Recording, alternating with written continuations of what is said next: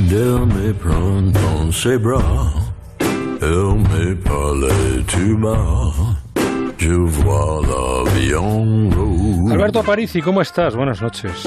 Muy buenas noches, pues muy bien. ¿Tú? Bien, me dejaste el otro día con una duda. He intentado comprobar por todos los lugares en que he pasado y había cristales y no he sido capaz de constatar de una manera fehaciente y empírica que como tú sostienes sean líquidos. A ver, sigues sosteniendo que el vidrio es un líquido.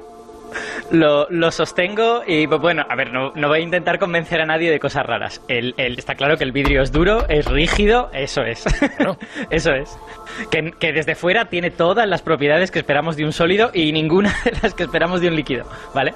Pero, pero si miramos por dentro, resulta que el vidrio tiene una cosa muy especial, que es que nos damos cuenta de que las moléculas del vidrio, si es un vidrio de ventana, pues son eh, de silicio y oxígeno, ¿vale? Están esparcidas de cualquier manera por el vidrio, ¿no? Están como al tuntún. Y eso es una cosa que ocurre en los líquidos y que es la razón por la que los líquidos pueden cambiar de forma y los ver, sólidos. no. perdona, yo es que estoy viendo ahora mis gafas que tienen cristal, pero la- las formas que veo aquí puestas al tuntún no, no son... no, es- me parece que voy a limpiarlas un poco y a ver si sigo viendo eso. Perdona, falta un, microscopio, un microscopio electrónico para eso. Bien, bien, perfecto. Sigamos entonces con la liquidez del vidrio. Perdona, ¿eh? Sí. No, no, no, simplemente eso, que, que los sólidos no tienen esta propiedad, que cuando uno mira con el microscopio electrónico con lo que sea un líquido, pues encuentra este estado como desordenado de todas las moléculas, ¿no? O sea que, Y- vamos a ver. eh, em, pero un cristal no está des- desordenado, es decir, eh, em, los líquidos, imagino que cambian de forma por ese desorden, pero el cristal, el cristal, el cristal no. Y luego están lo- los sólidos em, de verdad, los sólidos patanera, ¿qué es lo que pasa en ellos?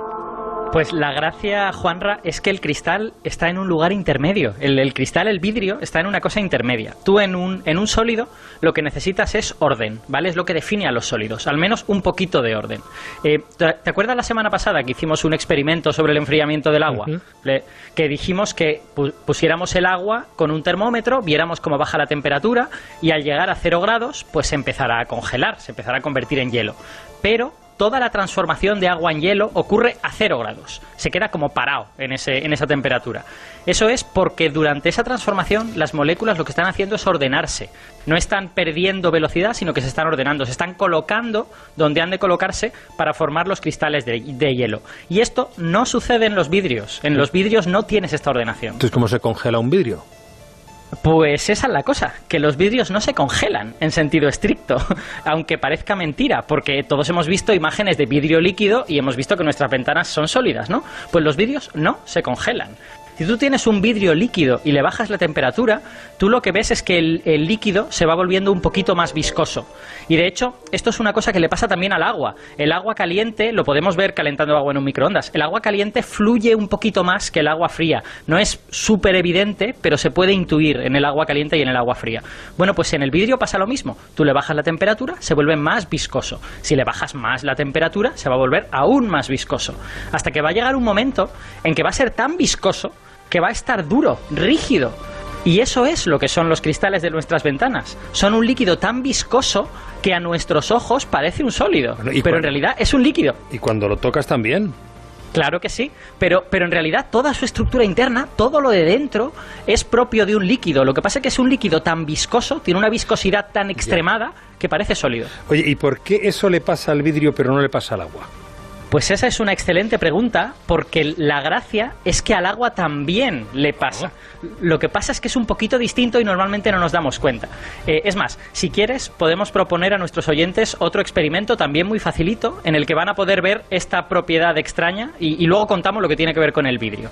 Em, esta vez solo necesitan una botella de agua y el congelador de su casa. Es más fácil aún que la semana pasada. ¿El agua nos vale del grifo? Eh, esta vez no. En la semana pasada Ajá. nos valía del grifo. Esta vez necesitamos agua mineral de mineralización baja o mejor todavía agua destilada. ¿Vale? Si tenemos una botella de agua destilada es perfecta.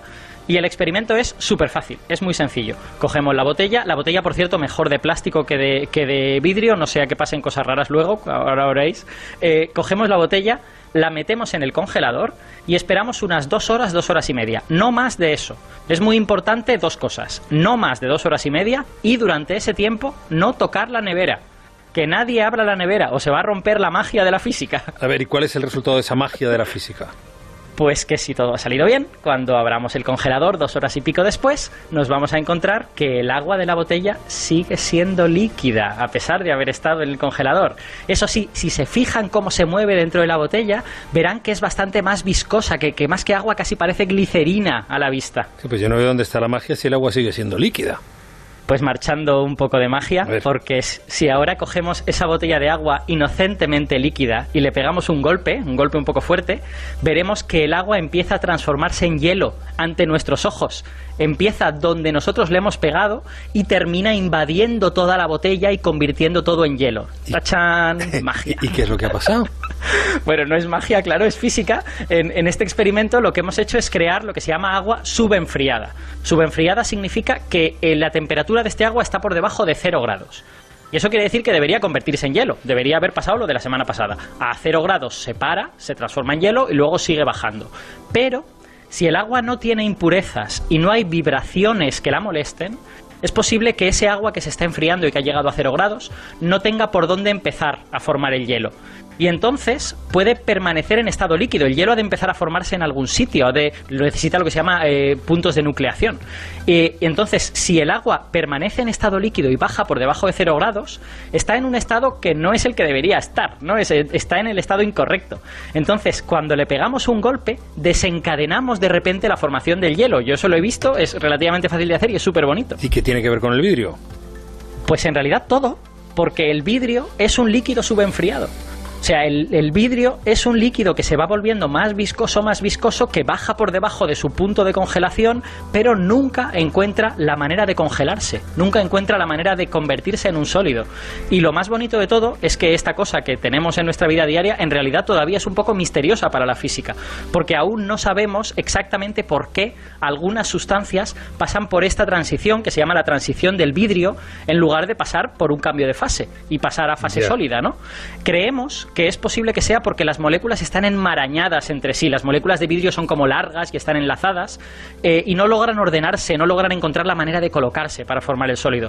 Pero ya ves que en el cristal de la ventana, eh, aparte de haber mucha física, pues no es tan diferente de lo que tenemos en un vaso de agua muy, muy, muy fría. Pero yo con un vaso de agua fría no me corto, con un cristal sí. Claro, porque todavía no es suficientemente viscosa como para hacerte daño. Aún, aún es lo suficientemente fluida como para colocarse alrededor de tu mano. Pero si consiguiéramos poner agua a menos 200 grados, que eso ya es muy difícil, porque el, mínimo que se ha conseguido para agua subenfriada es menos 43. A menos 43 es tan inestable que se forman los cristales de hielo muy rápido. Pero ese agua a menos 43, hombre, un vidrio no será, pero, pero será durilla, ¿eh? ¿Qué cosas, Aparici? Muchísimas gracias, Alberto. Cuídate mucho.